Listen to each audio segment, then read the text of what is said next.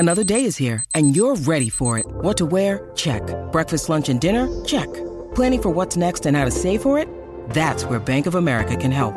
For your financial to-dos, Bank of America has experts ready to help get you closer to your goals. Get started at one of our local financial centers or 24/7 in our mobile banking app. Find a location near you at bankofamerica.com/talktous. What would you like the power to do? Mobile banking requires downloading the app and is only available for select devices. Message and data rates may apply. Bank of America N.A. member FDIC. When you need mealtime inspiration, it's worth shopping Kroger, where you'll find over 30,000 mouthwatering choices that excite your inner foodie. And no matter what tasty choice you make, you'll enjoy our everyday low prices, plus extra ways to save, like digital coupons worth over $600 each week. You can also save up to $1 off per gallon at the pump with fuel points. More savings and more inspiring flavors make shopping Kroger worth it every time. Kroger, fresh for everyone. Fuel restrictions apply. This podcast episode is brought to you by Coors Light. These days, everything is go, go, go. It's nonstop hustle all the time. Work, friends, family expect you to be on 24/7. Well, sometimes you just need to reach for a Coors Light because it's made to chill. Coors Light is cold lagered, cold filtered, and cold packaged. It's as crisp and refreshing as the Colorado Rockies. It is literally made to chill. Coors Light is the one I choose when I need to unwind. So when you want to hit reset, reach for the beer that's made to chill. Get Coors Light in the new look delivered straight to your door with Drizzly or Instacart. Celebrate responsibly. Coors Brewing Company, Golden, Colorado. This is Greg Olson, here to tell you about my new podcast, TE1. On the show, I had a chance to talk to my fellow tight ends who have revolutionized the position from an extra lineman to a dual threat superstar. And just like my guests have changed the game, this year, NFL Sunday Ticket.tv is revolutionizing your NFL viewing experience. Stream all the live out-of-market NFL games every Sunday on your favorite devices and never miss a moment from your favorite players. Visit NFLSundayTicket.tv and use the promo code GREG88 at checkout and get 15% off your subscription. That's NFLSundayTicket.tv and the promo code GREG88. Subscribe to TE1 and get NFLSundayTicket.tv. An unmatched dual threat.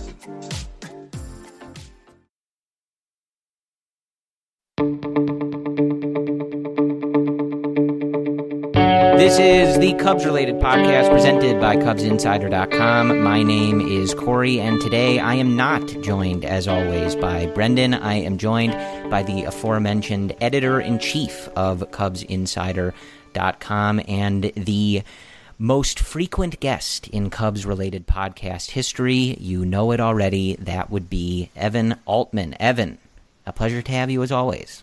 Yeah, it's good to be back. I'm sure the listeners or I shouldn't say they avoid it. I'm sure they come in droves when Brendan is here as well, but I'm sure they would enjoy hearing a different voice from his, and that is why I am here. His very big shoes to fill. Some, not me, will call them clown shoes, but people are saying that.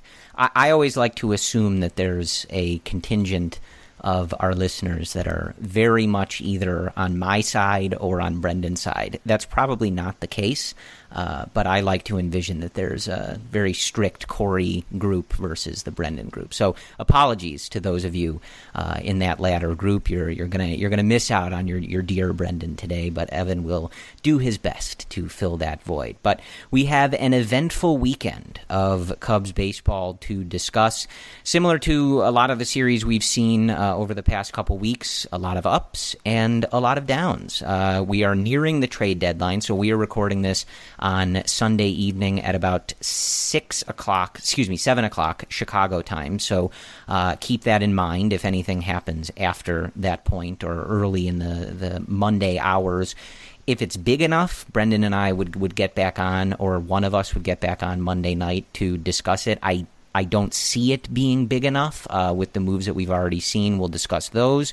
We'll talk about what happened during this series in Cincinnati with the Reds and anything else that happens to come up. But on the whole, Evan, the Cubs, after that series in Detroit, they go to Cincinnati. They have some tough pitching matchups from the Reds' perspective in this series. It's a split in 4 games. They split the doubleheader. All told, as we sit here on Sunday evening, not the worst place to be, even though certain parts of this series were pretty frustrating. Yeah, and what was kind of funny, is that the Cubs really dominated in games that they had the toughest pitching matchups, or at least, historically for them. Again, whether it be against two-time 2016 World Series loser Trevor Bauer, who got to fly the L once again, actually for the first time that he's lost to the Cubs in the regular season. And so I was impressed by that. And then my prediction for Sunday's game was quite wrong because they were able to bomb all over Luis Castillo. But, they should have taken 3 out of 4. You don't feel good. I don't want to call it a moral victory. That's certainly not. But it is nice to get out of Cincy. The offense we saw kind of awaken. They hit a bunch of home runs. You'd like to see them string a few more things together, but I think there are at least some really positive takeaways in spite of what was kind of some ugly baseball at times. Yeah, I think, this weekend in particular was a good embodiment of pretty much what we on this podcast, and I know you at CI and on your various media appearances that you've got going lately, a lot that we've talked about. This offense obviously has the ability to perform at a high level, as we saw, especially on Sunday. They've got the ability to hit the ball all over the ballpark.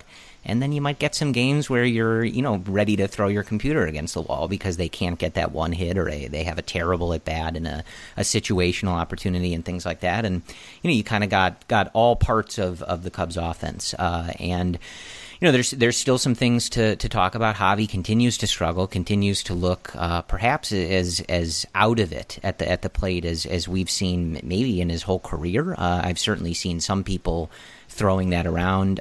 Chris Bryant is in South Bend taking some swings. Don't have an exact timetable on that, but that's obviously a positive development, that he appears to be at least working towards getting back to this lineup. When that injury first happened, we really didn't know what that would look like with only, 30 or so games left, so that's good. We'll talk about all that, but before we get into that, again, as a lot of these series have been, with doubleheaders and 4 games or 5 games, I'll keep the recap brief, but just want to get some stats out there and some results just to set the table for Evan and I to discuss some things here today. On Friday, it was a 6-5 loss for the Cubs. Something about Hendricks on the road, man, and he is just not the same pitcher away from Wrigley Field. I'd be curious if he, to hear him go in depth on that, just the intellectual that he is. But it was 6 innings, 10 hits, 5 earned, no walks, and 6 strikeouts, 2 home runs. The big blows against Hendricks there on Friday. The Cubs getting their runs in this one.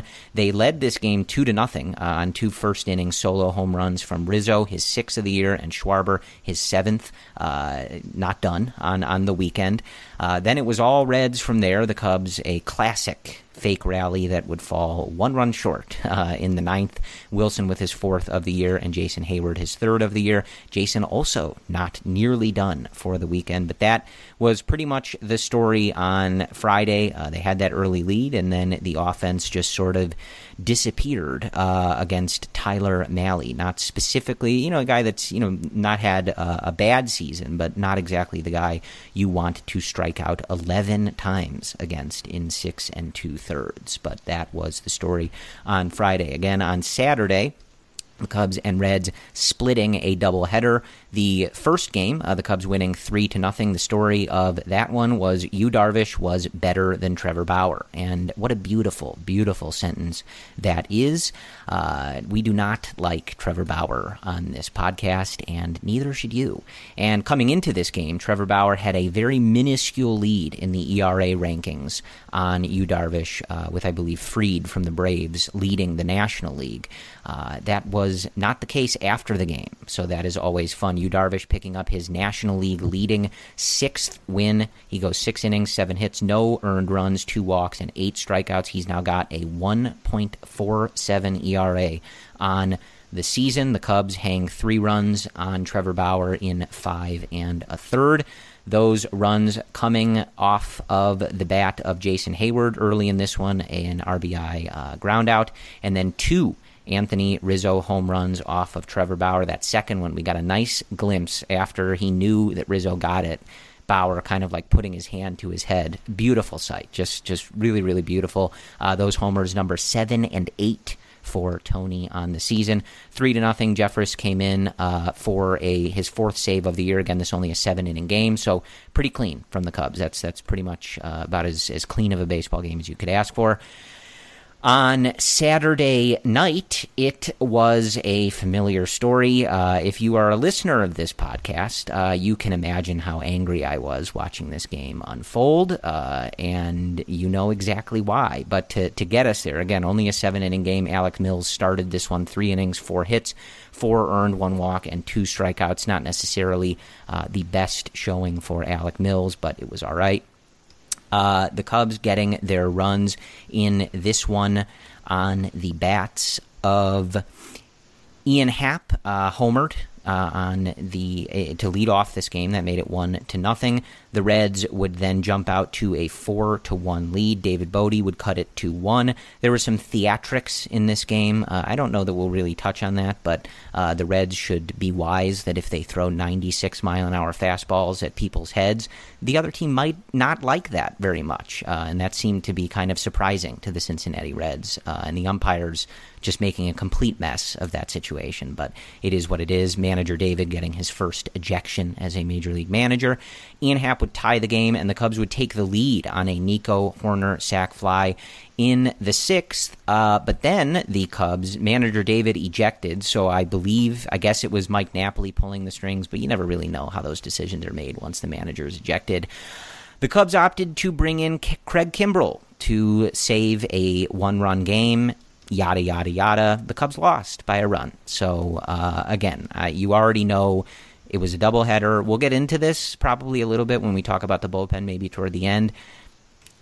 It's a doubleheader. You had used some guys, right? Mills only went 3, but in what universe Craig Kimbrel is trusted with save opportunities, I have no idea. But apparently the Cubs are not in that spot yet. So that was a 6-5 loss. The Reds had 1 hit in that bottom of the 7th inning, a bunch of walks and some wild pitches or pass balls, whatever you want to call them, gave them 2 runs and the win. And then on Sunday, the Cubs outfield goes nuts.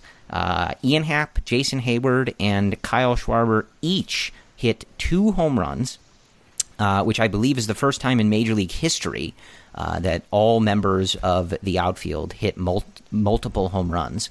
And Kyle Schwarber added 1 in grand fashion. So it was a 5 RBI day for Kyle Schwarber, 3 for Ian Happ, and 2 for Jason Heyward. That was pretty much the story here.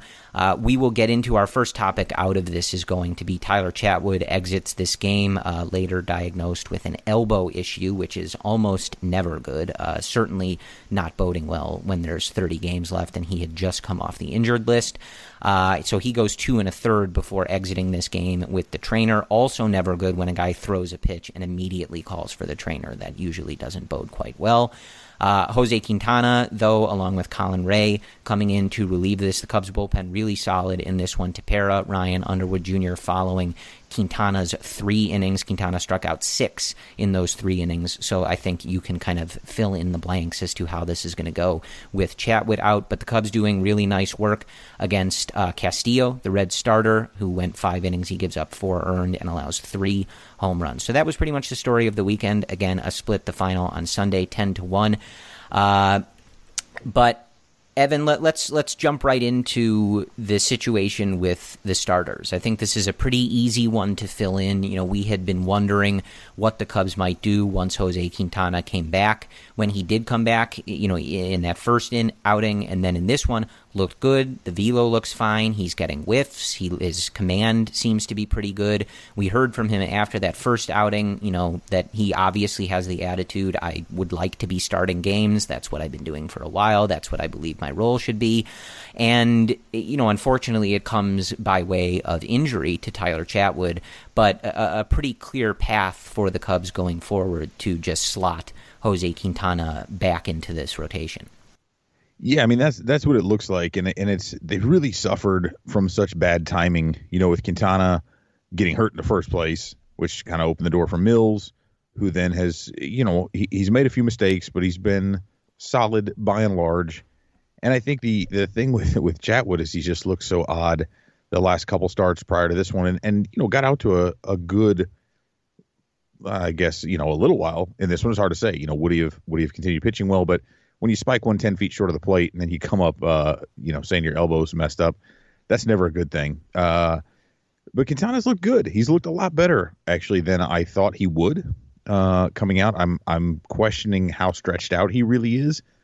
But if they do the smart thing and actually let Adbert Alzolay pitch a little bit more, and whether you kind of piggyback him or have him as maybe an opener for Quintana, however you choose to do that, it does, you don't want to see, as you mentioned, you don't want to see things kind of come to clarity because of an injury.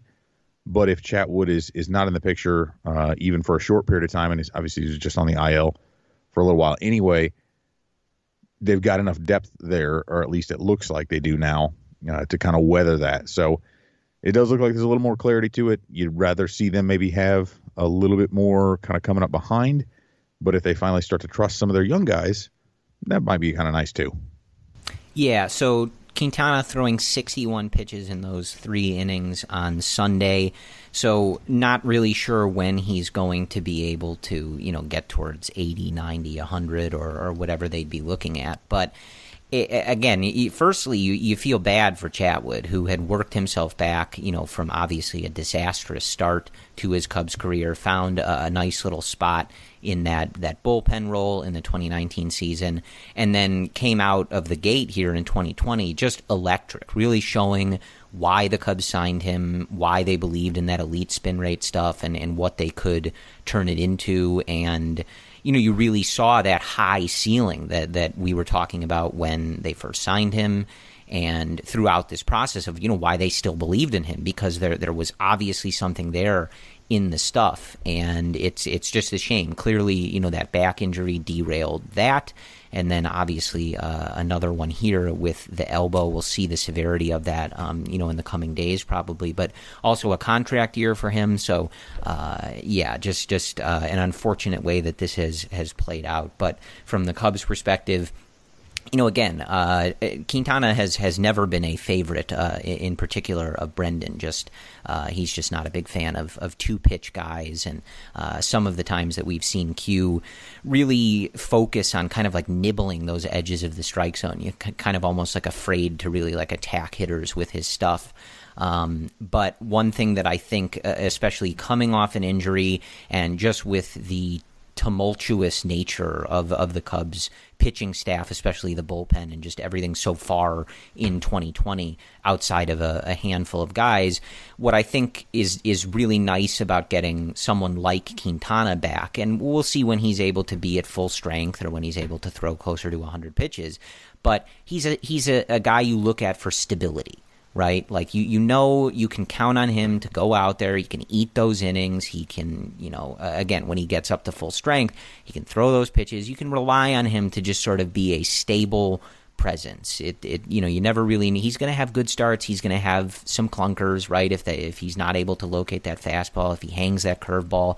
But it's nice to be able to bring somebody back to the rotation that you can kind of just count on, like, okay, you know what, like this isn't a young guy, this isn't an old guy that we're hoping is getting back to form from 3 years ago or something like that. Like, this is a stable presence that we can just immediately slot back in there, and kind of just like it's he's been a stable piece in this rotation for years. It's almost just like getting back to normal. So it's not the worst place to be. But kind of to your point, Evan, bringing up Alzolay, which I thought it was Alzolay, but I honestly, I feel like when I listen to Pat or when I listen to Lennon, JD, or Taylor, it feels like the pronunciation changes all the time. So I'm going to stick with Alzolay, but if that's wrong, I apologize. So he's optioned back down after the doubleheader on Saturday. And I think he's one of those guys who it's a little curious when you're looking at some of this stuff, given the way that some of these bullpen arms have performed and the rapid nature with which we've seen some of them come up and come down. It's a little confusing at the very least as to why Adbert's not just sticking with this team. He's been good in the outings that he's had the opportunity to have in 2020. And I mean, I guess I know you're probably just as confused as I am, but I'm just posing the question to you. Doesn't it make more sense? You've got a young guy, you've got a guy that's been in your system for a while. He's performing well in the spots that you're looking for. You're in particular in some of these outings looking for guys that can piggyback and give you that length. Why is he not just sticking with this team? Sundays are coming back in the NFL with NFL Sunday Ticket.tv. You can stream every live out-of-market NFL game every Sunday afternoon on your favorite devices, plus Red Zone and DirecTV Fantasy Zone channels. Never miss your favorite teams and favorite players. No matter where you live, NFL Sunday Ticket.tv is your key to the most glorious Sundays ever. Use the promo code BLUEWIRE at checkout to get 15% off your subscription. Visit NFLSundayTicket.tv and use promo code BLUEWIRE. Yeah, I am at a loss on that one. And I mean, I can only assume that if Chatwood hits the IL again, that maybe that opens that spot back for Alzolay to come up. And I know, part of it's all procedural. You get a 29th man for the doubleheader stuff, and that's why he's there.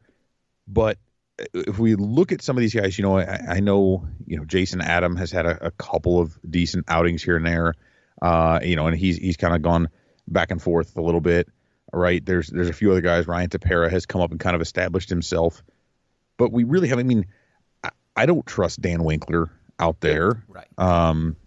He just, there's too many walks, there's too many things that are, and you're not talking about a guy who's there to give you much length and depth. And if you do have Quintana having to come in, especially not really trusting the length that he can provide, having somebody else who gives you multiple innings is really important. The Cubs don't have many of those guys. And really, there's a few. I mean, I don't trust Kyle Ryan right now.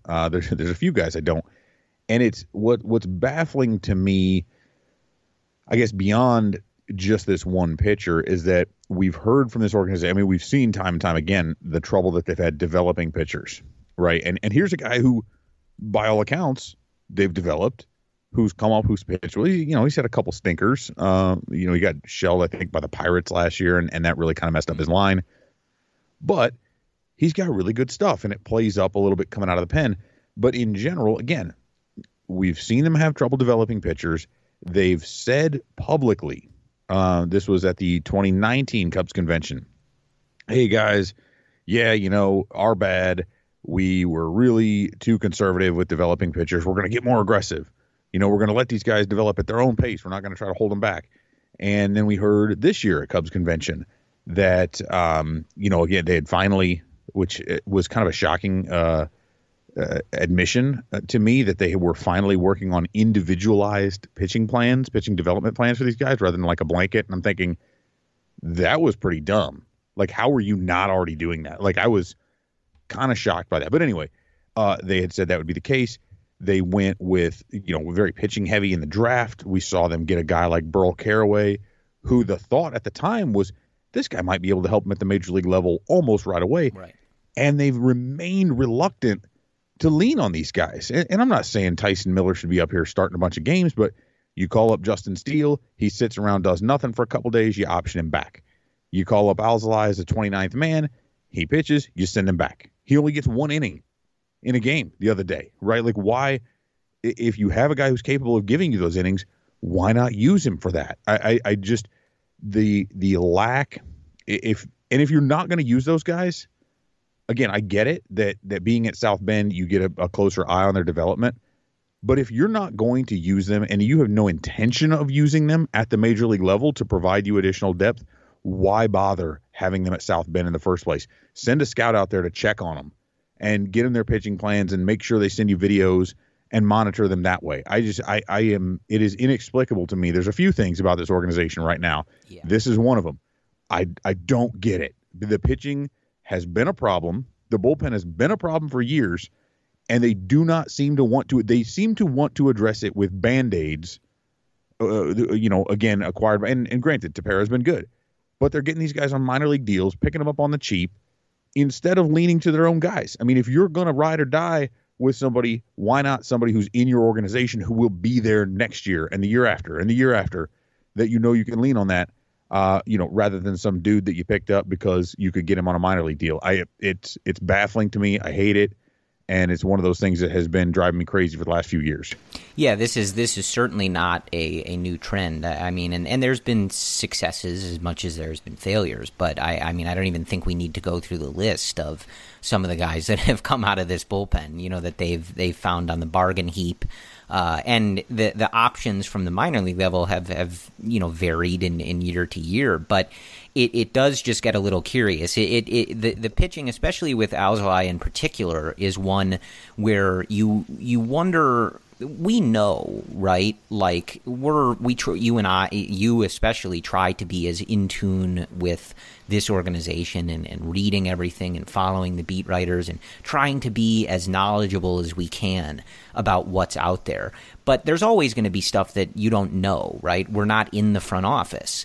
But this is one of those spots where it's like, I know there's stuff that maybe we don't know, but I really don't get what that would be to explain some of these decisions. And we'll get into some that are on the offensive side later, but just the constant shuttling of Adbert just seems very weird. And that's not to suggest like, oh, it's a no-brainer, he's a lights-out reliever, right? Like you mentioned, Evan, he struggled in some of his MLB outings, but it just is one of those areas where you're just like, are we missing something? Like, what are we looking at? And it's not specifically to like rag on Dan Winkler in particular. He's just the name I think that comes to mind the easiest. But like, he gets the repeated spots, but some of these other guys don't. I feel like there's something that we're missing, but I don't know what that would be, right?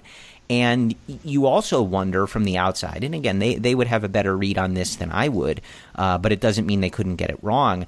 I would start to worry at a certain point that a guy like Adbert is going to get frustrated with the way that he's being treated, you know, and getting the spots is nice, but, you know, constantly being a guy who only comes up when there's a doubleheader, when you feel like you're putting in the work, you feel like you're making the strides, and at least so far in 2020, you are quite literally performing.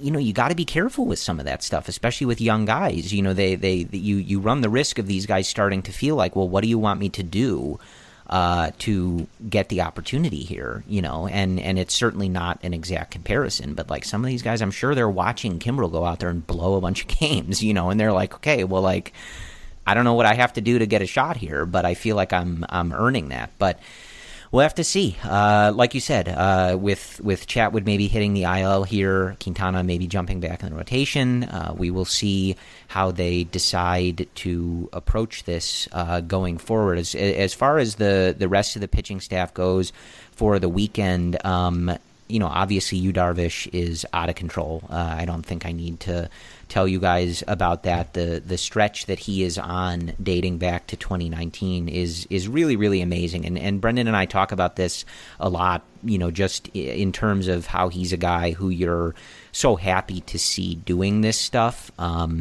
and just the work that he's put in and a lot of the trash that he's dealt with. In terms of his reputation when leaving the Dodgers, you know, even though the Astros were cheating, et cetera, right? And how he started his Cubs career with the injuries and some of the talking heads in Chicago's opinions of him. Again, we don't mention those people by name, but you know who I'm talking about. But I do just want to read one Darvish note from friend of the podcast, Jordan Bastian, who pointed out that in his last 20 starts dating back to the second half of 2019, Yu is sporting a 2.31 ERA. Opposing hitters putting up a slash line of 207, 242, 354. And he has 170 strikeouts to 15 walks in those 124 and 2/3 innings. That is lights out stuff. That is the stuff that the Cubs signed him for. And right now, I have no idea how people would vote. I don't know if he would be the favorite, but he is a top three candidate for the National League Cy Young. Right now, he leads the NL in wins. He's behind only Max Fried of the Braves in earned run average. As I just mentioned, you can tell his K to walk ratio is out of control. It's all coming together for him. So I just wanted to throw that out there.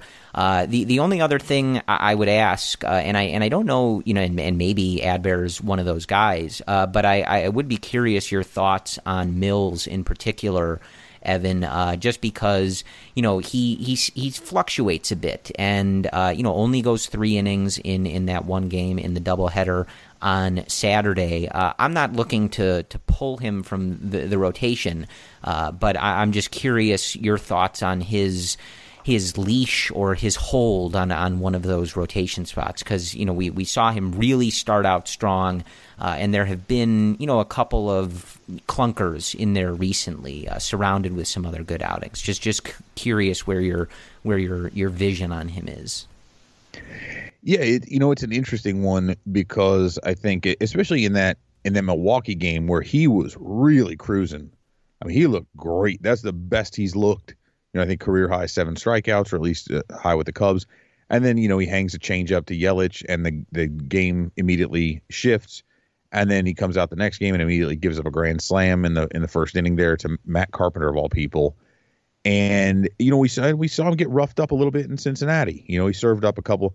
He's kind of one of those guys where, again, he's like Hendricks in that he rarely throws above 90, and so he does rely on hitting his spots and so forth. And as we've seen with Hendricks, particularly the 2 games in Cincinnati, that if he's missing his spots by just a little bit, those guys can't afford, when you're not throwing 98, you need to hit it. And missing by an inch or a half an inch can be all the difference between soft contact and a line drive that leaves a yard. And I think that's one of the issues with Mills. Again, I like him as kind of he's still a pretty steady guy in the rotation, especially with Chatwood being out. I do wonder, though, if something changes, whether it be that Chatwood's deal really isn't that bad, although, again, anytime you talk elbow, boy, it sure seems destined for an IL stint. But if Alzolay says, hey, kid, we're going to give you – I don't think they trust him for a rotation spot at this point, so I think that's Mills to keep. But I do kind of wonder if he's that guy who's maybe better served. Like I felt for a long time, like Mike Montgomery – was a much better option out of the bullpen, because when he was coming out of the pen, his stuff played up a little higher. The curveball was really good. The velocity was up a little bit more. And you could have him as a guy who could maybe, get through a couple of innings, maybe not face a lineup a second time. And that's kind of what I wonder with Mills. Is he maybe one of those guys who, this is not really the guy you want going through the lineup that second time? They all see him that once, and that slow curve that he's got really plays up well, provided he's not making those mistakes. Again, I think they're in kind of a tough spot, but I would like to see him string together a couple of better starts without, there's only so many times you can kind of excuse, just a couple little mistakes. But when those mistakes get knocked out of the yard, again, your margin for error is so much slimmer at that point. It's not like he's giving up 5 little dinkly hits. Right. They're pretty, he's getting tagged. But yeah, I don't really know where I see him. I think he stays in rotation almost out of necessity at this point, but there are worse options they could have, but I do think he'd play really well out of the bullpen as well. So maybe playoff time that works out. Yeah. So obviously there's not that many starts left, and it's hard to know how much you put in this, because especially if Hendricks is on, if a guy like John Lester has his command, if Mills has his command, etc., I don't know how much this is really a thing, but I do start to wonder, at least just in the abstract, now that you are not going to have Chatwood, if you do put Quintana back in there, you've got one guy in that rotation that throws hard. Isn't inherently a problem, but in 4 of the 5 starts, basically, and obviously to different degrees. I say this all the time, but when you group players together, it's obviously Kyle Hendricks is in a different spot than some of these other guys, right? But you are going to have 4 of the 5 guys, that pretty much make their living on really needing to avoid making mistakes and having that precision command that avoids those balls, sort of leaking over the middle and into those barrels. So not necessarily something that is bad. If the guys are on, then it doesn't really matter.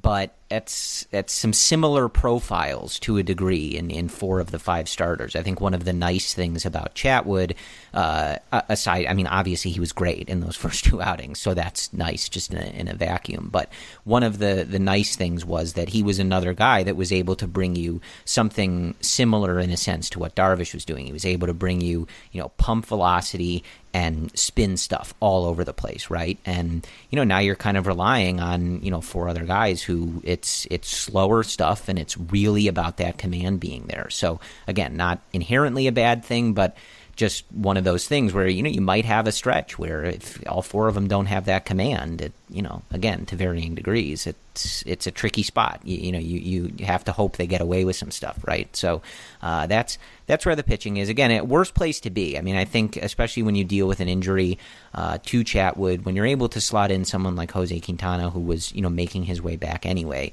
it certainly softens the blow. I mean, that's a pretty easy transition to make. Q was a guy who you were bookmarking for the rotation anyway, so I think there's obviously worse places to be. But switching to the offense, we do have a trade to note. The Cubs acquiring Jose Martinez from the Rays for a player to be named later. Now, that is a name you may remember from the St. Louis Cardinals, his time with the St. Louis Cardinals. I don't really have a lot to say on this. I'm not sure you do either, Evan. Really, all I would say is they needed somebody to come in and hit lefties, you know, and probably be the DH there. And that is what Jose Martinez has done in his career, is hit lefties. So that's pretty much the logic there. I wouldn't expect to see him do much else besides that. And, you know, that's really what you're looking for. But just looking at these numbers from Mark Gonzalez, he points out that in his career against left-handed pitching, Jose Martinez is a 319 hit 19 hitter with a 392 on base percentage and a total of a 946 OPS against lefties. And if you're looking at the Cubs numbers in particular, against left-handed pitching, 208, 333 slugging, and a 659 OPS versus lefties. So that is pretty much the logic there. It's pretty simple. I think this is perhaps a trade that isn't made if guys like Fegley and Albert Almora were doing what you were hoping they were going to do, but this is one of the early moves. Again, if there are more moves and they're significant, Brendan and I will get back and talk on it. Otherwise, we'll recap them after the series with the Pirates. But anything else to add on Martinez, or is it's pretty cut and dry there? Yeah, I mean, I think it's got to be pretty cut and dry, right? You bring him in, Fegley served no purpose anymore. Now you've got a guy who's pretty much going to serve as the DH because he's a defensive liability. Although, certainly, you know, with guys like Steven Souza Jr. coming back, so we think, Chris Bryant hopefully coming back soon. You know, I don't really know how many spots there are in the lineup. It's a little bit of an odd pickup to me because I think, I mean, this isn't like a rental contract, so to speak, unless they're going to end up trying to flip him somehow, you know, next year. Because I think he's arbitration eligible next year again, and he's not a free agent till 2023. But he does, I think he has a couple options left. So there's a little flexibility there. It's kind of one of those moves that it really doesn't do anything for me. I don't see how it really helps the Cubs all that much, but I guess it improves their batting more than what Fegley was giving them. So there's that. Yeah, I think it's just, you know, you're hoping he can tap into those career numbers against lefties, and that's pretty much it. If it's not working, it's not working. But, you know, throw him in there against some lefties and see what happens there. But, yeah, really, I mean, this is a move that's just brought on. Fegley wasn't doing it. Almora's not doing it. And even Victor Caratini has started to struggle here. You know, against righties, he's got a 655 OPS. Against lefties, he's got a 611 OPS. So while we wait, you know, again, not really sure the timeline on either KB or Souza, you know, just looking for somebody to be able to slot in there against left-handed pitchers in that DH spot and actually get the job done. So I think that's really the onus for this one. But yeah, I mean, I think that's pretty much the deal. So we'll get back to some of those offensive guys in a second, but I want to highlight someone we've talked a lot about Ian Happ. He continues to do really well, and I think the main important thing with Ian Happ is that he has basically showed no signs of slowing down or changing anything since moving to the leadoff spot, which I think is a really exciting development, as we've not seen that work for basically everybody else that they've tried to do that with. Rizzo's had some success there, but the greatest leadoff hitter of all time, obviously. But, you know, we've seen a litany of guys move there after showing some signs of progress, and then it all going away once they start to hit leadoff. So I think very exciting that Ian Happ has moved there, still hitting bombs, still taking walks, still putting up, you know, monster offensive numbers here. So that's great. We've talked about that. We've talked about a lot of these other guys, but have to highlight what Jason Heyward is doing. So I want to read two slash lines to you, Evan. And if you've been on Twitter today, you probably know this, but I'm going to read two slash lines to you, and I want you to tell me which one is Jason Heyward and who you think the other person is.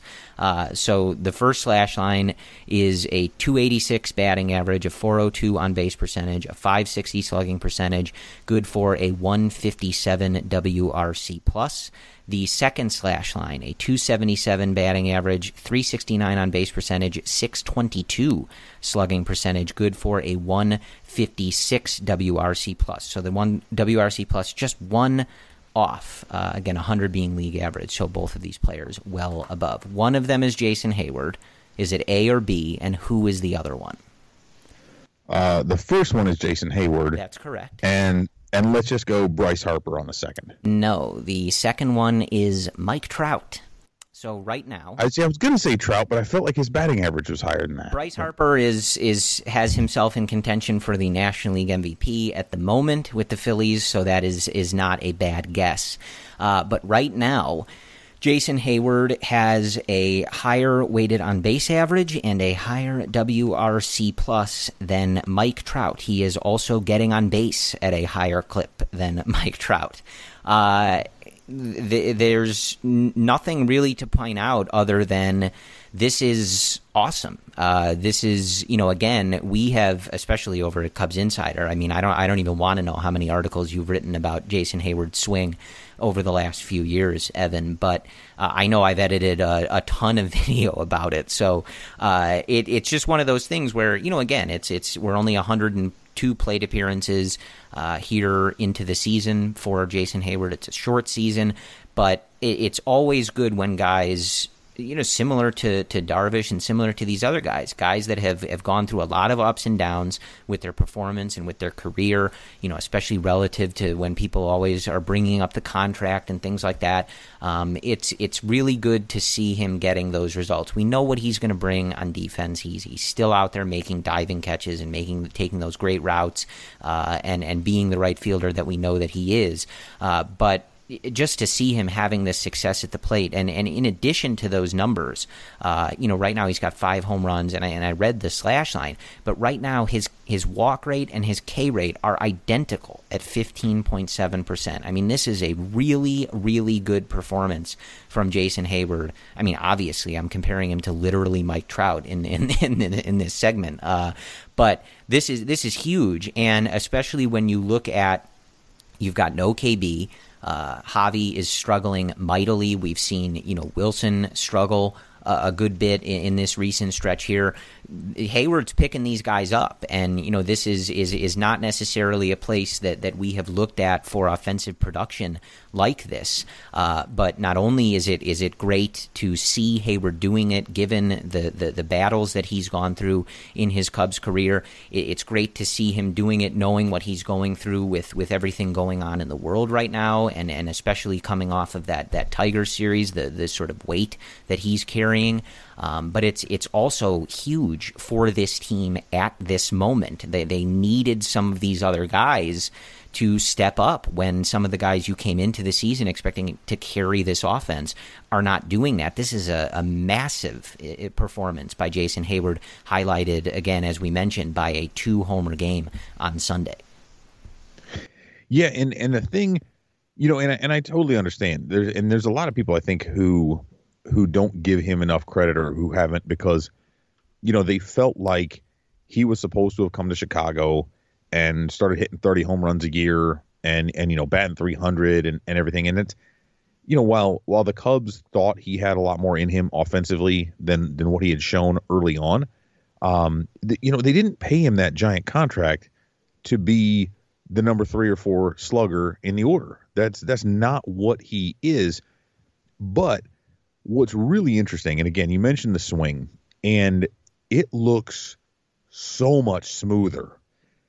I mean, he had, I don't know how many times he would just cross-lock those hands, and Brendan's written about this. I've written about this. People have been writing about this since his days in Atlanta. He's a tinkerer with that swing. He's a duck and dive. He dips his shoulder into it. It's a funky-looking swing. He looks like he's trying to wring water out of a towel when he's just the way he's working that bat. And he just, it didn't look comfortable. And I don't know, you know, this could be me trying to attribute different things to it. I don't know if this is the case, but when I've seen him and you look at the sides of kind of what he reveals to people, whether it be on social media or if you look at it, and one thing, I didn't mention this, I tweeted a few things, and I really think he's in a place now where I think he's more comfortable truly being himself on a more public level. And I don't want to say that that's the reason why he's hitting better, but we see things, it's little things, right? Like he's made some very public donations to various social justice causes. Obviously, he sat out the game on Wednesday. You know, but one other thing that I look to when I see him, I remember a couple of years ago, I think he got his first tattoo.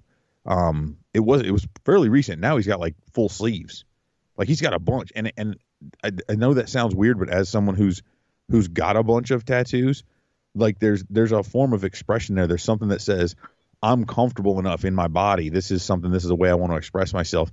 And I don't know, it to me, he just looks, and he's got the pictures of his puppies all the time. He just looks like a dude who's happier and more content and who is willing to step out and be confident in himself. And as a result, he just looks different at the plate. His swing looks smoother.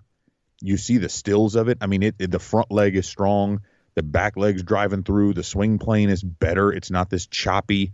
You know, the joke about him hitting the second base, just ground balls there all the time. He's lifting it, but I mean, everything looks better. And so I'm not basing it. A lot of people are looking at his performance and saying, this is an aberration. I don't like those numbers. I'm not talking about his numbers. This is a guy whose process from top to bottom looks better.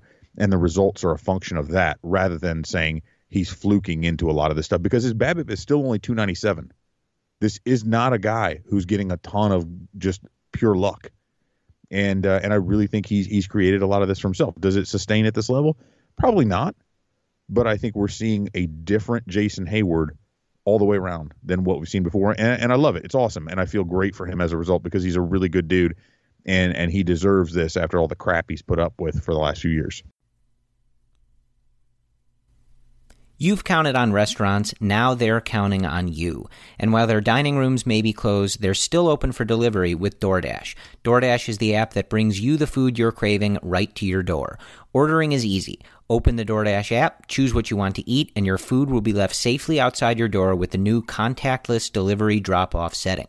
Choose from your favorite national restaurants like Chipotle, Wendy's, and the Cheesecake Factory. Many of your favorite local restaurants are still open for delivery too. Just open the DoorDash app, select your favorite local spot, and your food is on its way. After we record this episode, I'm going to kick back, watch some Sunday Night Baseball, and order from one of my favorite local spots on DoorDash. Right now, our listeners can get $5 off and 0 delivery fees on their first order of $15 or more when you download the DoorDash app and enter code BLUEWIRE. That's $5 off and 0 delivery fees on your first order when you download the DoorDash app in the App Store and enter code BLUEWIRE. Don't forget, that's code BLUEWIRE for $5 off your first order with DoorDash. Yeah, and I think even earlier in the season, a lot of if you look at those expected batted ball numbers and expected batting average and things like that, those numbers pointed to, him maybe even getting a little bit unlucky. A couple of the Cubs fit that bill, so it's performance that maybe even could look even better if not for maybe some of those early numbers. So yeah, it's all around. You just have to love it. I mean, I think you know, you certainly see plenty of people that have been frustrated with Jason Heyward over the years, perhaps like you mentioned, because they just had the wrong expectations of it. But if you have trouble rooting for Jason Heyward or being happy for him having this level of success, I don't know where that comes from, because he's got to be one of the easiest players to root for that I've seen, you know, maybe in my lifetime on the Cubs. Like, you just want this guy to succeed. He's just that kind of guy. So this is great to see. And again, it's a very important offensive performance for the Cubs, which is something that we can transition to. Running a little long here, so maybe we'll keep some of this brief. I don't have anything to add on, you know, someone like Javi. I think, again, like, clearly something is just not right with him. We haven't heard anything about an injury, and, you know, it's possible that he's just in his own head and overthinking things. But we continue to see just some of those weird at-bats where he's chasing pitches and then almost in a predetermined fashion letting pitches go right down the pipe, whether it's a fastball or a breaking ball, that he's just opted not to swing at. So it results in a looking strikeout at a pitch that you're just sort of confused as a viewer as to why he wasn't swinging at. He just looks off. I don't have an answer for it. You know, we heard from him, you know, talking about how he's obviously not trying to stink. This is obviously not fun for him, and how he envisioned himself hitting.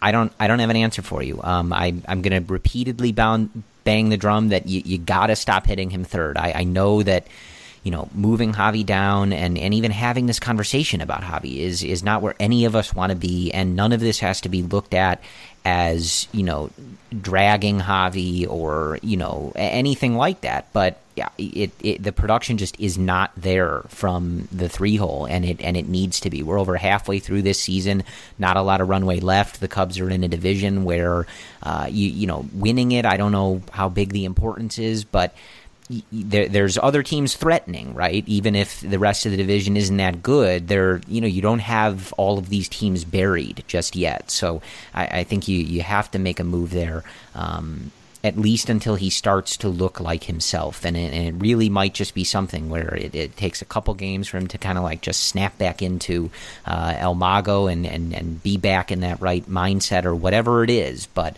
that's my 2 cents on that. But really what I want to cede the floor here to Evan here for, and why I'm particularly glad that if Brendan had to miss an episode, it was this one, is to let Evan have a space to rant a little bit about Almora and Ian Miller in particular.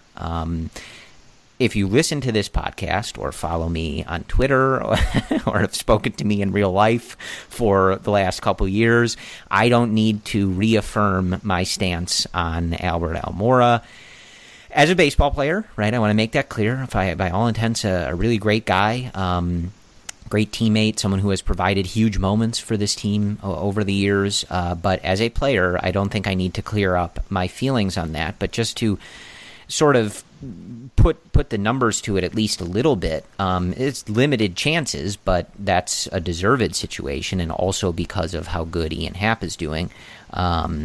But right now he's got a 465 OPS, which is good for a 35 WRC+, which I believe would be worse than what John Lester has put up in certain seasons. I think John might have done a 47 in 2018 or 2019. So now John is a great hitter, so you're going to have to balance what I'm saying here, but you get the point.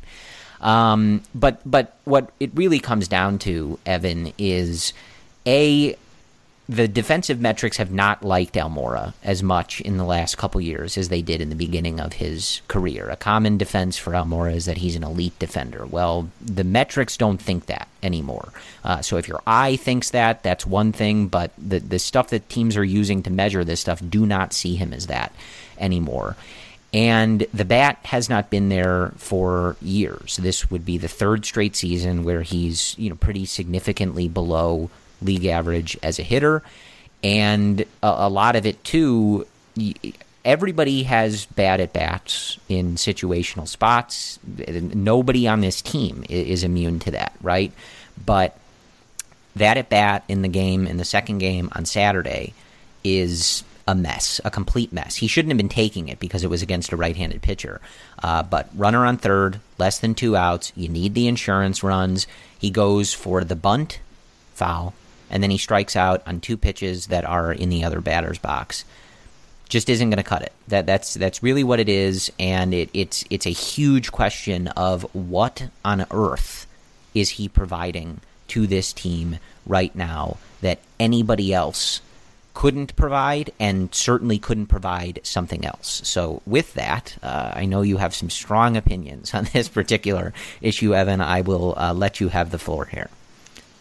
Yeah. So, where do I even go with this? And it sucks because I feel like I was kind of an Almora champion early on. And I really felt like all he had to do was be something approaching a league average hitter, slightly below league average even, because he can play really good defense in center, and you don't need your center fielder to bang and to be your offensive centerpiece. That's not a necessity.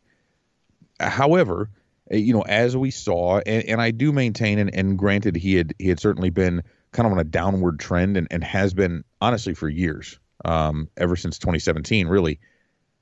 But I still think that foul ball in Houston did something to his psyche, and you know, made him.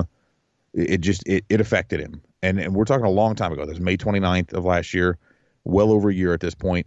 But it did. I don't know if it just ruined his confidence or what it was, but that set him on a steeper downward trend. So we're looking at a guy who, after a 104. WRC plus, so he's about 4% above a league average hitter.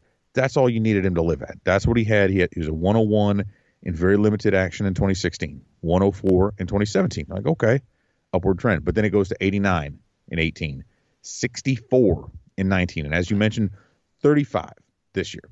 He brings now, and here's the thing, his value would still be somewhat acceptable because he's a good defender, above average defensive player in center field. However, that's mitigated by the fact that Ian Happ has taken over as the everyday center fielder.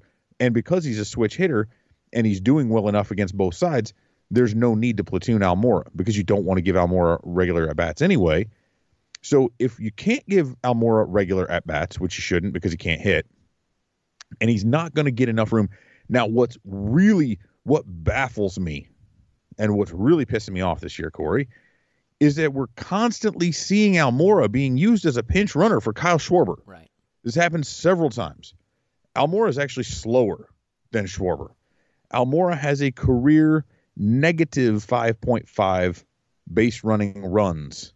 That's a Fangraphs measure. Now, Schwarber isn't some speedster, but he at least has a plus 0.4. Right, he's at least an overall, really, really just a net zero base runner. He's not going to gain you runs, but he's not going to lose you runs. Albert Almora is a bad base runner, and I feel like David Ross is living off of the one play when Almora tagged up and got to second base in the World Series. I think Ross looks at that and thinks that's who Albert Almora, but it's not. Almora is not fast. He's an okay defender, but they have a man. So Almora's got 4 career stolen bases. He brings you nothing on the bases. He's actually worse than Schwarber. As I mentioned, when they have someone in Ian Miller, who is a noted speedster, that's why they picked him up. Miller would be capable of laying down a bunt and beating it out. Or if he hits a little nubber or a bleeder, beating it out and then stealing third. Or going first to third on a single. Scoring on a double, scoring from second on a single, being the runner that you move in if you go into extra innings, that you pinch hit him for the guy who got out, substitute him, put him out in center field. He may not be as good a defender as Almora, but he's faster, and I will guarantee you this, if we're only talking about 1 or 2 innings at a time, I guarantee the limited sample will completely mitigate any difference. Almora, the difference is not significant in defense over that shorter period if we're only talking about a replacement. And I just, the fact that they're, even absent Ian Miller's presence in the organization, even if Miller's not there, I don't understand Albert Almora over the last two seasons has provided negative value to the organization. There is, and I like him as an individual. I think he's a good dude, but I don't. The only thing I can see is that the Cubs have an emotional tie to him as their original draft pick with the team. But I really think they're not doing themselves a favor. They're doing him a disservice too, because I think some of this is mental, and I think he's a guy who maybe if given a chance with another team to kind of change things up and to get out of the funk that he's in with a different set of circumstances, might be able to flourish or at least be better than what he is. So they're doing him a disservice. It makes no sense that he is on this roster right now. It is an anchor on the roster in general, and they are wasting a spot in this small, short season in which all these little advantages need to be taken. You know, again, they went out and got Jose Martinez, and they got rid of Fegley. They made that move in a heartbeat. How can you not bring in Miller over Almora? I don't understand it. It's bothering the hell out of me, because that's the whole point with Miller. And Almora brings nothing right now, and they're not even using him correctly in the role that they have him. So I'm at a loss. It pisses me off. It sounds like I'm knocking Almora. I'm not. I'm knocking the front office, and I'm knocking David Ross, because I think those entities have absolutely botched this whole situation, and there's no reason for him to be there, but the front office keeps trying to run him out there as if something's magically going to change, and it's not. It's just going to keep getting worse, and it pisses me off to no end. Yeah, I mean, you and I are certainly in lockstep on this, and I think we have been for quite some time. I think you really hit the nail on the head.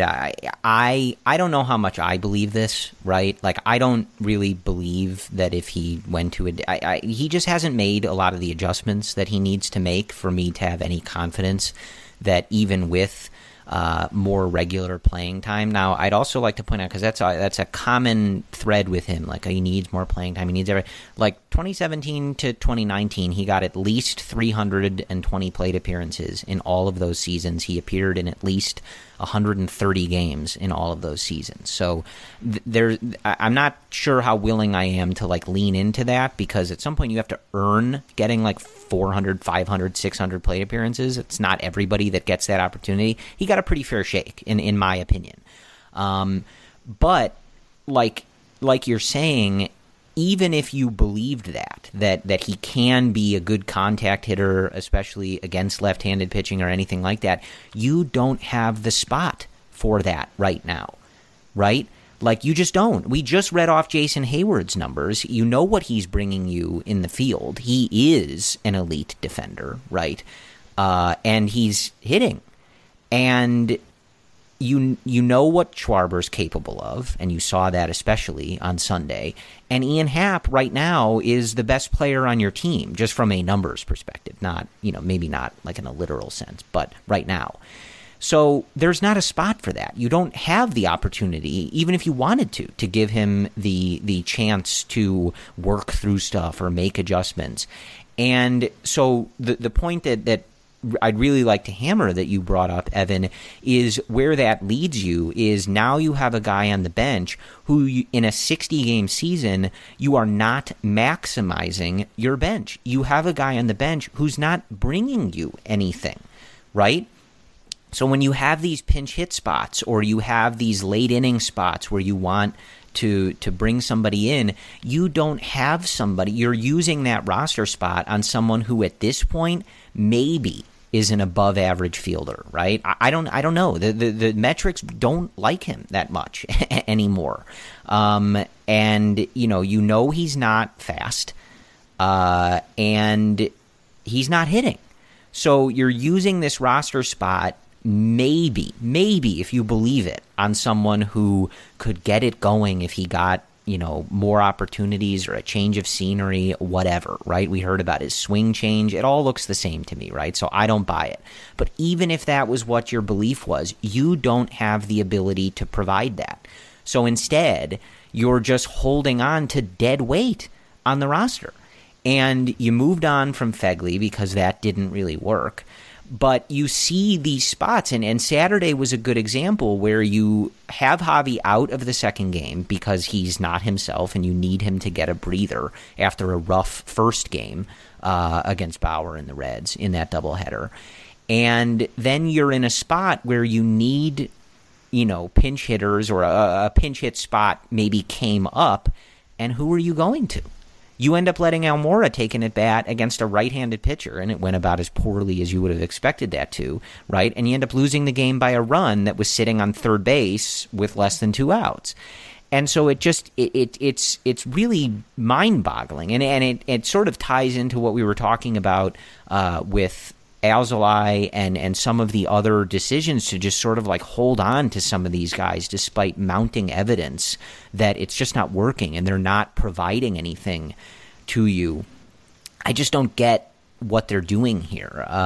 Like you mentioned, they keep using him as a pinch runner. If you go to Baseball Savant and look at the StatCast numbers, Schwarber has a better sprint speed than Albert Almora. And like you mentioned, the base running numbers, at least the metrics that are available on that, like Schwarber better. So I'm just not sure of what the point is. And if the numbers, and really the eye test doesn't suggest that he's like at the level that, say, Jason Heyward is in right field, in center field. That's not how when I see it, I don't think that. I don't know if you feel that way, just like looking at it, but I certainly don't think that. What are we doing here?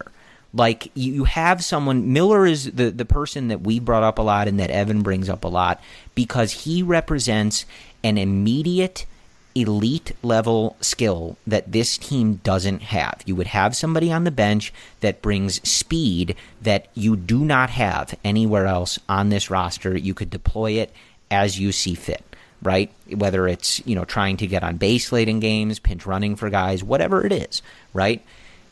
Almora does not bring any of those things, and continuing to let him take certain at-bats and try these things, it just is a complete waste. And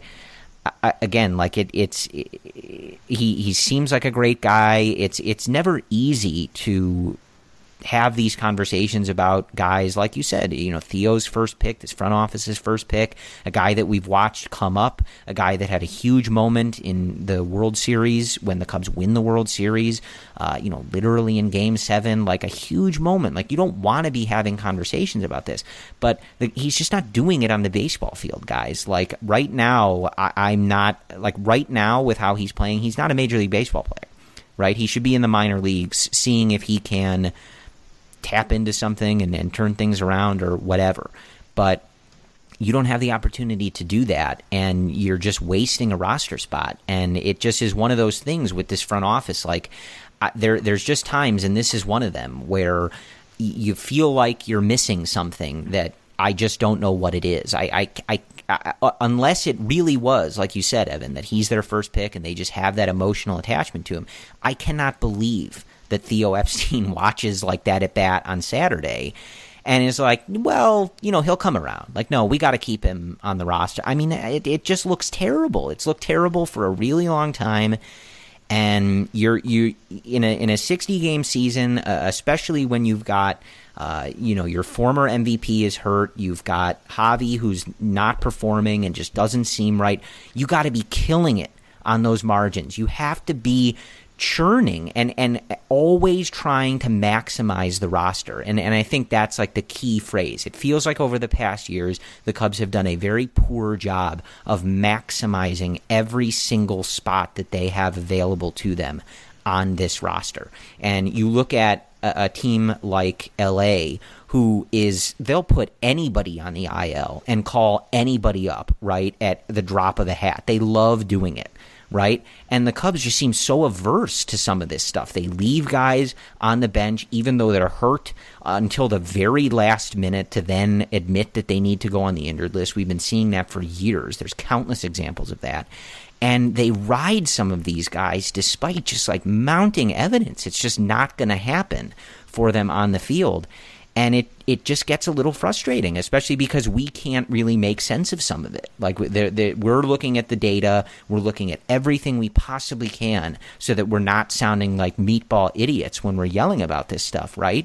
But I don't know what the logic is. I can't believe that Almora is still on this roster, and letting him get opportunities in high leverage spots at the plate is nuts. I mean, completely nuts to me, Evan. But that's I don't know any other way to make sense of it. You know, I'm happy that they're going to try something here with Fegley, and you know, we'll see what they do going forward. But it just feels like they take so long to make those efforts to maximize what they're working with. And it makes everything they're doing a lot harder. Yeah, and the part that bothers me in this situation, like this isn't, and of course, don't get me started on Daniel Descalso, you know, who still is somehow on this roster, regardless of being on the IL, the fake IL, you know, with the same ankle injury, apparently, that he should have, again, he should have been put on far earlier last year. But the thing here is that it's not as if Almora will get, barring an injury to Ian Happ, at which point Jason Heyward should just move over to center and they could, you know, bring Souza back and put him in right. Almora will not get regular plate appearances. It's not going to happen, period. And so at that point, his value's gone. His value is in being an everyday center fielder and being able to bring the glove on a regular basis. If he's only playing an inning or two every 3 or 4 games, there's no value in people. Oh, it's a great defensive player. I don't care how good you are if you only play a few innings a week. That doesn't make any difference. So, like, there's one play that he might get to make every 2 weeks that another player couldn't. If that, like, it's gone. Any value is mitigated by him now becoming a bench player because he doesn't hit lefties well. He doesn't hit righties well. He doesn't run. He doesn't hit for power.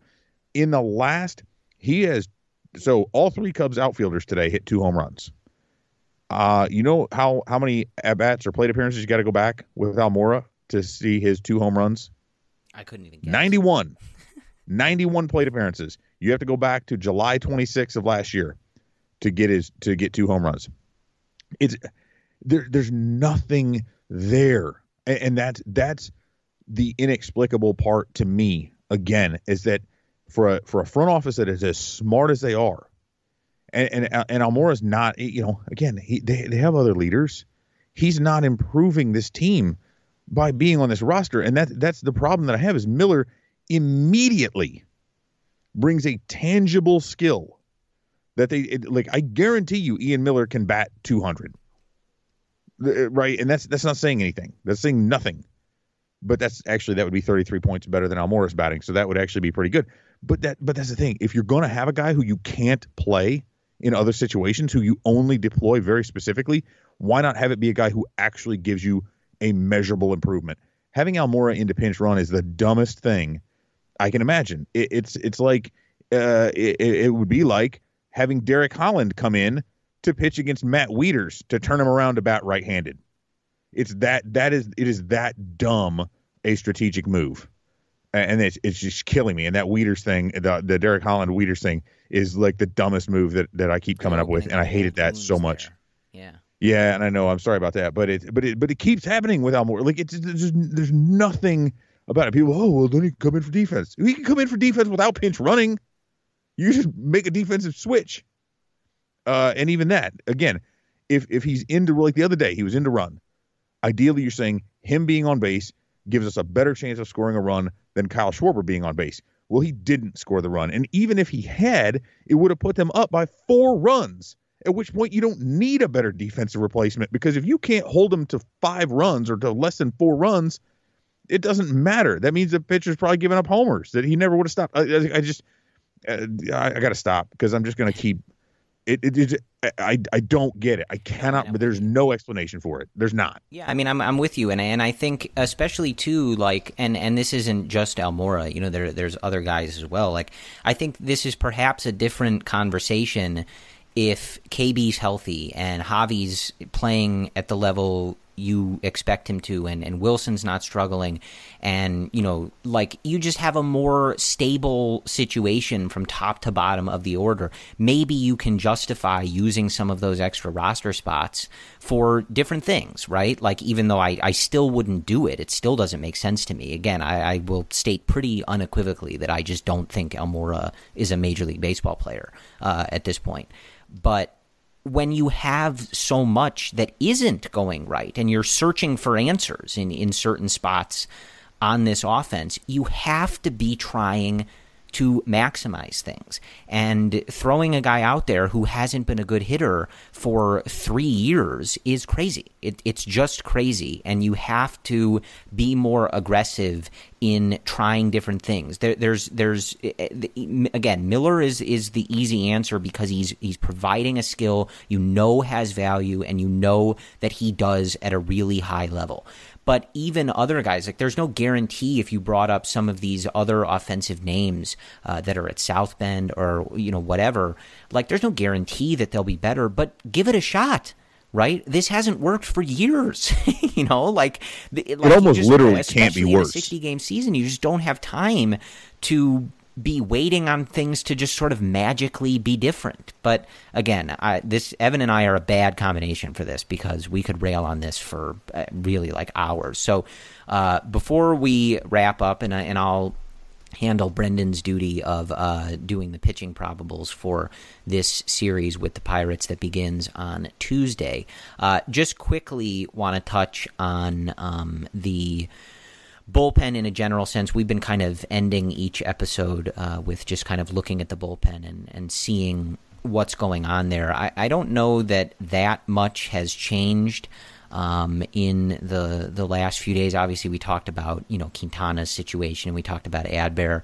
a little bit. But the thing that I would just like to say, because we've all been talking about this, when we were talking about Kimbrel being taken down as the closer and charting his progress and noting that there were positive trends and that he was making progress, etc., here's where the error was. And again, I know that it was a doubleheader. I know that a lot of guys had pitched, and, you know, sometimes you just end up in that spot. But the progress that Kimbrel was making, the trends that we were talking about, him starting to get whiffs on the curveball, him being able to locate the curveball, him being able to locate that fastball, the fastball velo sticking at 97, 98, right? That progress was towards him being a usable member of this bullpen. 3 outings of good progress was not, in my mind, apparently, you know, perhaps the Cubs and their brass did not agree with this, but in my mind, that progress was definitely not toward him being trusted again in literally the highest leverage spots. That was crazy to me, Evan, that he was given a save opportunity, and after they let Almora take that at bat with a runner on third and less than 2 outs, and then trusting Kimbrel and giving him the leash that they did. I don't even care who was behind him, right, or who was left in the bullpen. Giving him that spot is insane, and they deserved to lose that game. And you can point to doubleheader, 4 games in the series. It is who it is. It is what's available. To me, it's making excuses. I don't care if you want to lay the blame at Napoli, who was, you know, technically the manager at that point. I don't care if you want to lay it at Ross for how, you know, for maybe taking some of the pitchers out too early in the game or whatever was going on, or Napoli for taking them out, whatever. If you want to look at the front office for the bullpen that they built and, you know, the guys that are in there, and that's how it all played out, I literally don't care. You can't have him pitching in close games. Their obsession with letting Craig Kimbrel blow or get close to blowing games for this team since he's come over is insane to me. I get that he costs a lot of money. I know who he is. I know what his pedigree is. I get it, right? But to see what you did from him earlier in this season and take, 4 outings of progress and immediately thrust him back in there insane, and you deserve to lose. I mean, I'm watching that game going, you guys are going to get what you deserve. I hate it, and I'm going to be mad about it, but, like, what am I going to say about this game? You know, you already watched him do this against this same exact Reds team. It's like it was crazy to me. So I just wanted to make sure I got that out there. That was nuts, Evan. Yeah, and, you know, what was weird is that if you – of course, baseball, again, it's a results-oriented sport. The result is, at the end of the day, all that really matters. And even at times, you know, Kimbrel's process is shit. But it was – he got 4 swinging strikes on the curveball. And prior to – I forget which – it was the outing right before that that he got 3 swinging strikes on the curveball, which to that point, he had only gotten 3 swings, period, at the curveball. So I think it was the outing prior to this one. So he got 3 total swings, I think 1 or 2 whiffs in like 7 outings. And then he got 3, and it was against the White Sox, I think he got 3 swings and misses. So he got 4 swings and misses. The only problem was on that 4th one, it went 5-hole on Wilson Contreras, and a run came home. And he had thrown a couple wild pitches. I mean, it's just, he had looked so, and he hit 99 in the game as well. So there were so many things you just look at and you think, okay, but the problem is, I don't think he is in there with the process enough. He's up there cutting that stuff loose, and it feels like Dylan Maples to an extent where, like, God, the stuff is there, just nobody knows where it's going. And that's not a guy that you can trust in those situations. As I don't care how good the stuff is. If you can't do it consistently, like the game he had against the Cardinals, that looked real, like when he froze. Who was it? Colton Wong. Yeah, I think with the fastball late, like he was located. Like that was vintage Craig Kimbrel. Curveball was in the zone, fastball's high, and then he busted him high, and then he just came in with one and just zipped it on the zone, but on the corner of the zone. But he did not know where that was going, and it was like a switch flipped, and he's just like walk, and it was wild. Because it's one thing to be missing the zone. It's another thing to just throw it all over the place. And you know, he got no help. The umpire had a bad call on the ball 4 to Castellanos. I think that could have maybe changed things up. But it's again, you can't let yourself. I I'm a little league coach, and these kids complain about when the ump calls them up for strike 3, right? On called third strike. It's like, well, don't let yourself get to that situation, and you won't have to worry about it. So same thing. Don't tell me that Jeffress isn't available and Wick's not available because they already pitched. Don't put yourself in a situation to have to use Craig Kimbrel. He cannot be the last guy in your bullpen. He can't be. If you want to use him, you got to use him earlier.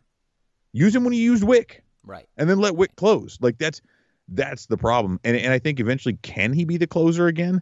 Yeah, he can, but he's not right now. And he can't be trusted with that. So you have to put him in a situation where you can put someone else in who you trust in that situation. So again, you know, maybe that's Napoli not knowing what the hell he's doing, you know, and just crapping his pants late. But God, that was, like you said, it was telling. I mean, you had to kind of know. I was like, man, this feels really good. Oh, shit. Well, and there's a wild pitch, and yay, there's another run. So I don't know, man, it's frustrating, but I do take heart in the fact that he touched 99 and the curve was actually getting people to swing at it. So he's fixed something that he's actually getting people to swing at his curve. Now he just needs to not throw it 5 feet wide of the catcher, and then it'd be great. Yeah, I think that there's a middle ground, right? And that's what was so frustrating about Saturday is that, you know, those first few outings of this year, you know, especially coming off how he was in 2019, were unusable. Like, you can't use this guy until something gets figured out because these guys are just pumping 100-mile-plus rockets off the bat, or he's nowhere near the zone, and they're just sitting on his fastball. So there was a reason that, you know, over at Cubs Insider, we're tracking his progress, and we're noting, hey, this is getting better, this is getting better, this is getting better. And on this podcast, we've been talking about that. But what is just... I can't live with is just making that leap from, oh, okay, you know, this is trending the right direction, throw him back out there in a 1-run game. Like, no. Like, I don't know how many outings you would have needed to see for that, but like, just be a little slower with the process, right? Okay, this is going the right direction. We can use him in spots with this bullpen. He's, you know, the velo's there, the stuff is getting better, the location's getting better. Okay, we can, you know, put him as part of this bullpen in that circle of trust, maybe even if he's at the bottom. But, you know, making that ultimate leap, like as if him, Wick, and Jeffress are the only people, no matter what, that you can consider for a save spot, it's just nuts. I mean, it's just crazy. And in a 60-game season, you just can't be doing it. Like, there just was not enough there to turn the ball over to him in that spot again, given all this evidence in his Cubs career that this is just not really a good idea right now. Like, just a little more patience with the progress is what I was asking for, as opposed to just being like, oh, he's been good there, you know, like, let's get him back out. Like, come on. I mean, no. They deserve it. I mean, really, they deserved that loss. They really only got back in that game on that error, I think, by Castellanos. So they didn't really even deserve to be in it at that point, and then they made sure that, you know, they did not earn that win by a couple of the decisions there. So it is what it is. But yeah, I was not about to let this podcast go without expressing how pissed off I was that we were trying that again, as if that ending wasn't literally the most predictable thing in the world. But let me go through these probables for the Pirates, and then we will wrap things up here. On Tuesday, these will be coming to you from PNC Park in Pittsburgh. It'll be John Lester, who is 2-1 with a 4.55 ERA, going against Chad Kuhl of the Pittsburgh Pirates. He is a right-hander, and he is sporting a 2.52 ERA on the season. On Wednesday, it will be Kyle Hendricks, who is 3-4 with a 4.09 ERA after that start in Cincinnati, going against the aforementioned Derek Holland, who is a lefty with a 7.62 ERA. Going to jump right ahead of this one. If the Cubs lose to Derek Holland, the next podcast is going to be filled with expletives. I'm just warning you guys, especially because when you watch games on MLB TV that show that grand slam that Harper hit every single commercial break, I cannot stand Derek Holland. So they better hit him on Wednesday. That's all I'm saying. And then the finale on Thursday, we've got a TBD for the Cubs, at least listed there on the MLB app, and it will be a righty Brubaker for the Pirates, sporting a 4.5 ERA heading into the contest. So off day on Monday. Again, we'll keep an eye on the trade deadline. The Cubs also picking up A.J. Ramos, who hasn't pitched in a while, was let go by the Dodgers, a guy who at a time had a very nasty changeup, but not really sure I would be counting on anything there. But another guy you can, you know, maybe throw in South Bend, see what he's got, and just add him to the pile of relievers. We'll keep an eye on the trade deadline. But Evan, first, any parting thoughts as it relates to this series with the Reds, or looking ahead to this series with the Pirates? And then, as always, please tell us, as if I don't read the website within the first 10 words of this podcast every time, but you are involved in some other projects, so let the audience know where they can find you and what you would like to direct their attention to. Sure, I don't have much to say. You know, it's I give a personal plug here really quick, and something that's really cool. I've been riding my bike a lot because the you know, the pandemic shut down all the gyms, and then I don't feel comfortable going back to Planet Fitness at this point in time. So I've been riding my bike a lot, and I rode my bike 35 miles yesterday. And I want to point this out. It was kind of fun. By sharing this on social media, I've gotten a few folks kind of spurred to do the same. One of whom you mentioned, MLB.com Cubs beat writer Jordan Bastion, a friend of mine, like a legitimate friend of mine, not like friend of the program type thing. So he's been riding a lot. So he and I'll share our rides, and he had gone over the 100-mile mark on Saturday morning, and I was only at 66 miles on the week, and I was like, damn, I'm not going to make 100. And then I got out. I said, damn it, you know what? I'm going to get there. So I got to my 35 miles, and it was kind of funny because Jordan then tweeted later just kind of a thanks to me for spurring him on in that, and it actually made the feed of the Cubs, the Game Day app, which I thought the app was kind of funny, but it does go to speak for the fact that I don't really have anything to say because I was so damn dead tired today. I didn't even watch the game. My son had a couple games. I'm just looking forward to the Cubs beating the hell out of the Pirates and me having the chance to maybe listen to that on my bike ride. But that was part of what I was thinking is just some things, as bad as social media sometimes gets and as toxic as it can be, it has been kind of neat to see some of that stuff and to kind of share some things with people and to feel that I'm being motivated by and doing some motivation for other people in that regard.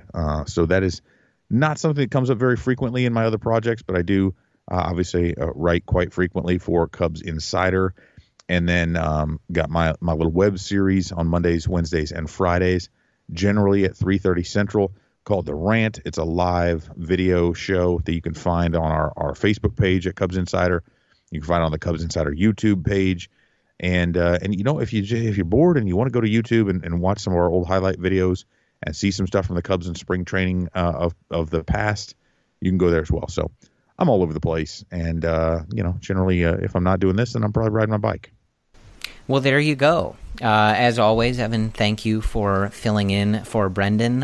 He will appreciate, and we're not going to do it, but he will appreciate that there were no blacklisted names uttered on this podcast. Derek Holland is not necessarily a friend of this show, but he's not on Brendan or I's particular please don't talk about this player on my podcast list. So I think he'll appreciate that. But thank you for that. As always, we will be back with you as soon as the Cubs wrap up their series with the Pirates. You can find Evan. He is Evan Altman on Twitter. That is pretty much what we have for you today. Again, one last time, if something massive happens with the Cubs as it relates to the trade deadline, we will do an emergency podcast as we have done in the past. I think Evan was on for the emergency podcast with Craig Kimbrel. Things sort of come full circle somehow. Don't go listen to that and hold us to whatever opinions that we said on that podcast. Please don't do that. Maybe I'll have Brendan delete that, actually. But anyway, we'll come back to you after the Cubs wrap up their series with the Pirates, after they hopefully bludgeon Derek Holland out of the game nice and early, and hopefully get back to their series winning ways. But other than that, thank you for listening to the Cubs Related Podcast, and as always, we end with Go Cubs. Sugar Ray Leonard, Roberto Duran, Marvelous Marvin Hagler, and Thomas Hearns. Legends, whose four-way rivalry defined one of the greatest eras in boxing history. Relive their decade of dominance in the new Showtime sports documentary, The Kings, a 4-part series premiering Sunday, June 6th, only on Showtime.